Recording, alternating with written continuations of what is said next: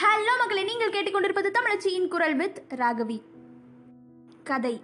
இந்த ஒரு வார்த்தை நம்ம சின்ன வயசுலேருந்தே கேட்டு கேட்டு வளர்ந்துருப்போம். நமக்கு எவ்வளோ வயசானாலும் யாராச்சும் கதை சொன்னால் ரொம்ப பிடிக்கும். கதை அப்படிங்கிறது நம்ம வாழ்க்கையில் ஒரு அங்கமாக இருக்குது அப்படின்னு தான் சொல்லணும்.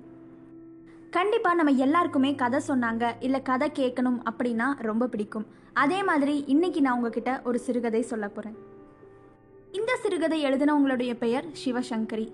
இந்த சிறுகதையோட பெயர் தாய். அம்மா யாருக்கு பிடிக்காத அம்மானா? ஆடு மாடு கோழி. எல்லாருக்கும் தான் அம்மானா பிடிக்கும் அப்படின்னு சொல்ற மாதிரி. இந்த கதையில முழுக்க முழுக்க அம்மா அப்படிங்கிற கதாபாத்திரத்தை சுத்தி இருந்தாலும் கூட ஏழு வயசு பொண்ணுடைய மனசு எப்படி இருக்கும் அப்படிங்கிறதையும் ரொம்ப அழகா புரிய வச்சிருக்கு.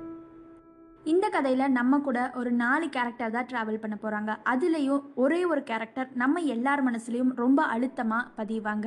அந்த கதை என்ன? யார் அந்த கேரக்டர் அப்படிங்கிறதெல்லாம் கதைக்குள்ளே போய் நம்ம தெரிஞ்சுக்கலாம்.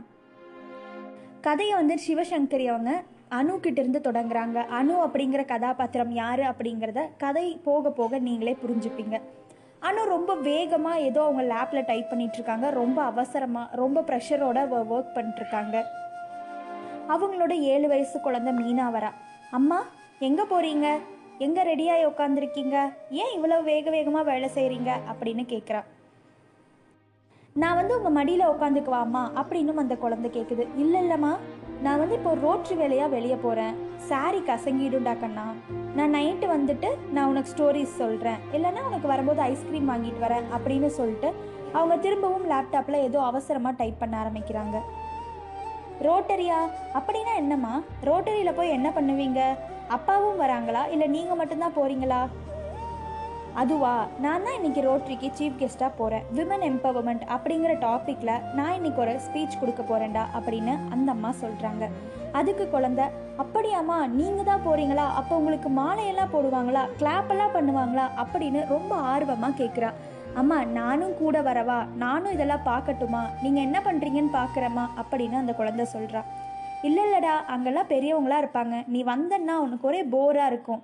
நீ வந்து உமா கூப்பிட்டு இன்னைக்கு பீச்சுக்கு போய நான் உமா கிட்ட சொல்கிறேன் நீ பீச்சுக்கு போயிட்டு வரும்போது ஐஸ்கிரீம் வாங்கி சாப்பிட்டு வா. நான் உமா கிட்ட அமௌண்ட் கொடுத்து அனுப்புகிறேன் அப்படின்னும் சொல்கிறாங்க அந்த குழந்தைக்கு மனசு இல்லாட்டி கூட சரி ஓகே அம்மாவை டிஸ்டர்ப் பண்ண வேணாம் அப்படிங்கிற ஒரே காரணத்துக்காக சரிம்மா நானும் போகிறேன் அப்படின்னு சொல்லிட்டு மழலைத்தனம் மாறாத பேச்சோட சிரிப்போட அங்கிருந்து கடந்து போகிறாங்க அவங்க அந்த வேலையெல்லாம் அந்த ஈவெண்ட் எல்லாம் முடிச்சுட்டு வர்றதுக்கு கொஞ்சம் லேட் ஆயிடுது அவங்க வரும்போதே பாப்பா தூங்க போயிடுறா. அவங்கள பார்த்துக்கிறதுக்கு இருந்த அந்த கேர்டேக்கர் உமா வெளியே நின்றுட்டுருக்காங்க பாப்பா எங்க? என்ன பண்ணுறா தூங்கிட்டாளா? சாப்பிட்டாளா? அப்படின்னு ரொம்ப அவசர அவசரமாக கேட்குறாங்க இல்லைம்மா இவ்வளவு நேரம் உங்களுக்காக தான் வெயிட் பண்ணிட்டு இருந்தா. இப்போ தான் தூங்க போனா. தண்ணி வேணும்னு கேட்டா அதை தான் எடுக்க வந்தேன் அப்படின்னு சொல்கிறாங்க அந்த டம்ளரை இங்கே கொடு நானே கொண்டு போய் கொடுத்துக்கிறேன். நீ போய் உன் வேலையை பாரு அப்படின்னு உமாவை அனுப்பிச்சிட்டு நம்ம அணுவே கதவை திறந்துட்டு பாப்பா இருக்க ரூம்குள்ளே போகிறாங்க நம்ம மீனா அடைந்த சந்தோஷத்துக்கு அளவே இல்லை. அம்மாவை ரொம்ப நாள் கழித்து ஒரு குழந்தை பார்த்தா எவ்வளவு சந்தோஷப்படுமோ அதே அளவு சந்தோஷம் நம்ம மீனாவுக்கும் கிடச்சிருக்கு. அம்மா வந்துட்டீங்களா? உங்களுக்காக தான் நான் இவ்வளவு நேரம் வெயிட் பண்ணிட்டு இருந்தேன் தெரியுமா? அப்படின்னு ஓடி வந்து வேகமாக கட்டிப்பிடிச்சு முத்தம் கொடுக்குறா. நம்ம அணுவும் கட்டிப்பிடிச்சு குழந்தைக்கு முத்தம் கொடுத்துட்டு கூப்பிட்டு போய் தூங்க வைக்க போகிறாங்க நான் ஒரு கதை சொல்கிறேன் நீ சமத்தா தூங்கணும் அப்படின்னும் சொல்கிறாங்க அம்மா இப்போ உங்கள் சாரி கசங்காதுல்ல? நான் உங்கள் மடியில் படுத்துக்கவா? அப்படின்னு ஒரு சின்ன தயக்கத்தோட அந்த குழந்தை கேட்குது என்னடா இது? இப்படிலாம் கேட்கலாமா வந்து படுத்துக்கோ. வா என் மடியில் வந்து உட்காரு அப்படின்னு சொல்லிட்டு மடியில் உட்கார வச்சு கதை சொல்ல ஆரம்பிக்கிறாங்க. கதை பாதி சொல்லிட்டு இருக்கும்போதே அந்த குழந்தை அமைதியாக தூங்க ஆரம்பிக்கிறா. அப்படியே கதை சொல்றது நிறுத்திட்டு திரும்பவும் அவங்க பக்கத்தில் வச்சுருந்த லேப்டாப் எடுத்து ஒர்க் பண்ண ஸ்டார்ட் பண்ணுறாங்க அவங்க அங்கே ஒர்க் பண்ணிட்டு இருக்கும்போதே அந்த ரூமுடைய கதவை திறந்து ஒருத்தங்க உள்ளே வராங்க. அவங்க வேற யாரும் இல்லை. குழந்தையோட கேர்டேக்கர் உமா தான். அம்மா உங்களுக்கு ஒன்று தெரியுமா? ஒரு மாசமா இவ நல்லா சாப்பிட்றதில்ல தூங்குறதில்ல ஏதோ யோசிச்சுக்கிட்டே இருக்கா. என்ன பிரச்சனைனே தெரிலம்மா நானும் எவ்வளவோ தூரம் சொல்லி பார்த்துட்டேன். தூங்குறதே கிடையாது. தூங்கினாலும் பாதியில் எந்திரிச்சுக்கிறா அழுகிறா சாப்பிட்றதே இல்லை. என்னன்னு தெரில நாளைக்கு ஒரு டாக்டர் வர வச்சு பார்த்துட்டா என்ன அப்படின்னு கேட்குறா என்ன உமானி இவ்வளவு ஒரு மாதம் கழிச்சு இவ்வளவு லேட்டாவா சொல்லுவ? அன்னைக்கே சொல்லியிருக்க வேண்டியதானே? சரி நாளைக்கு காலையிலேயே நான் டாக்டரை வர சொல்கிறேன் அப்படின்னும் சொல்கிறாங்க அடுத்த நாள் காலையில் மீனாவும் பக்கத்து வீட்டு குழந்தையும் விளையாடிட்டு இருக்காங்க. விளையாடும் போது அவங்க பேசின கான்வர்சேஷன் எப்படி இருந்திருக்கு அப்படின்னு பாருங்க. பக்கத்து வீட்டு குழந்தை தொடங்குறா.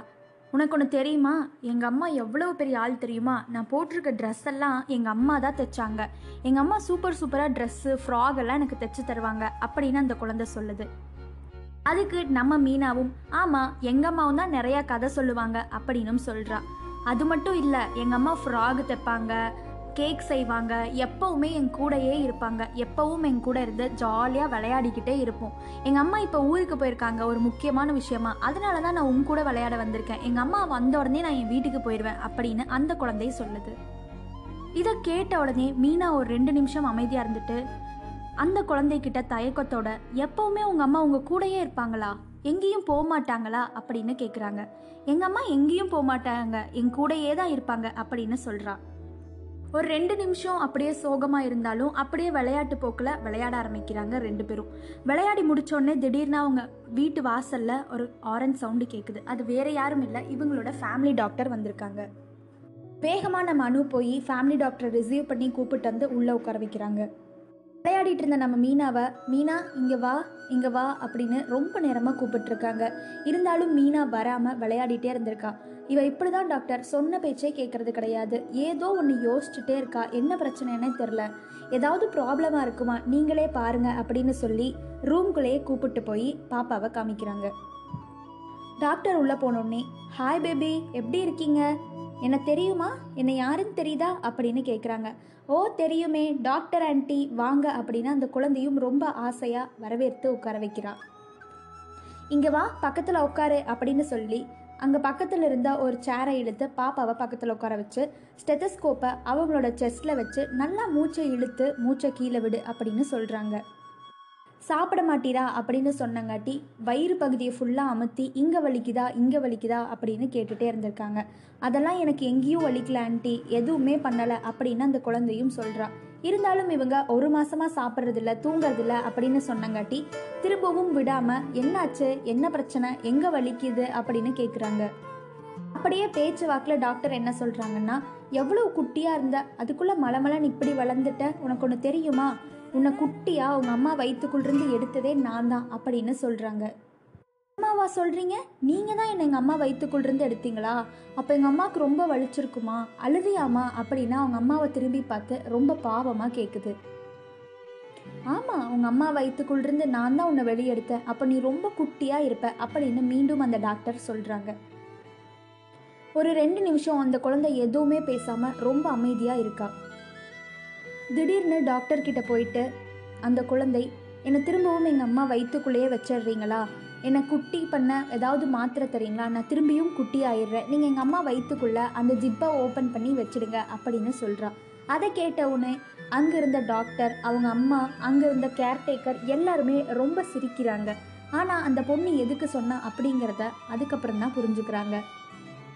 மீண்டும் அதே வார்த்தைகளை ஸ்ட்ரெஸ் பண்ணி ப்ளீஸ் டாக்டர் என்னை எங்கள் அம்மா வயிற்றுக்குள்ளேயே வச்சிடுங்க. அந்த ஜிப்பை மட்டும் ஓப்பன் பண்ணி என்னை குட்டி பண்ணி வச்சிடுங்க அப்படின்னு சொல்கிறான் உன்னை குட்டி எல்லாம் பண்ண முடியாதுடா. நீ நல்லா சாப்பிட்டீன்னா பெரிய பொண்ணு வேணா ஆகலாம். எப்படி நீ குட்டி பொண்ணாவ? அப்படின்னு அந்த டாக்டர் கேட்குறாங்க திரும்பவும் நம்ம மீனா எப்படியாச்சும் என்னை குட்டி பண்ணி எங்கள் அம்மா வயிற்றுக்குள்ளே வச்சிடுங்களேன். அப்போ தான் எங்கள் அம்மா கூட நான் எப்போவுமே இருக்க முடியும் அப்படின்னு சொல்லியிருக்கு. எனக்கும் என் ஃப்ரெண்டோட அம்மா மாதிரி எங்கள் அம்மாவும் எப்போவுமே கூடவே இருக்கணும். அப்படின்னா நான் அவங்க வயிற்றுக்குள்ளே போயிட்டேன்னா எப்போவும் எங்கள் அம்மா என் கூடயே இருப்பாங்கல்ல. அதனால என் அந்த ஜிப்பை மட்டும் ஓப்பன் பண்ணி என்னை உள்ளே வச்சிடுங்களேன். அப்படின்னு கேட்ட உடனே அங்கே இருக்க எல்லாருமே ஒரு நிமிஷம் ஷாக் ஆகிடுறாங்க அந்த டாக்டருக்கு அப்போ தான் புரியுது இவங்களோட உடம்புல எந்த பிரச்சனையும் இல்லை அப்படிங்கிறது. அதை கேட்டுட்டு இருந்த நம்ம அணு அப்படியே கண்ணீர் விட்டு அழுக ஆரம்பிக்கிறாங்க. அப்போ நம்ம அணு ஆஃபீஸ்க்கும் கிளம்பி ரெடியாக உட்காந்துருக்காங்க வேகமாக அந்த குழந்தை இழுத்து மடியில் உட்கார வைக்கிறாங்க. வேணாம்மா உங்கள் சாரி அழுக்காயிடும் கசங்கிடும் அப்படின்னு அந்த குழந்தை மீண்டும் சொல்லுது. சாரி கசங்கனா என்னடா? வா வந்து என் மடியில் உட்காரு அப்படின்னு இழுத்து உட்கார வச்சு கட்டி பிடிச்சு முத்தம் கொடுக்குறாங்க. இது ஏதோ அதிசயம். உலகத்திலேயே நடக்காத ஒரு விஷயம் நடந்தது மாதிரி ரொம்ப சந்தோஷமாக அந்த குழந்தையும் அவங்க அம்மாவை கட்டிப்பிடிச்சு முத்தம் கொடுக்குறா.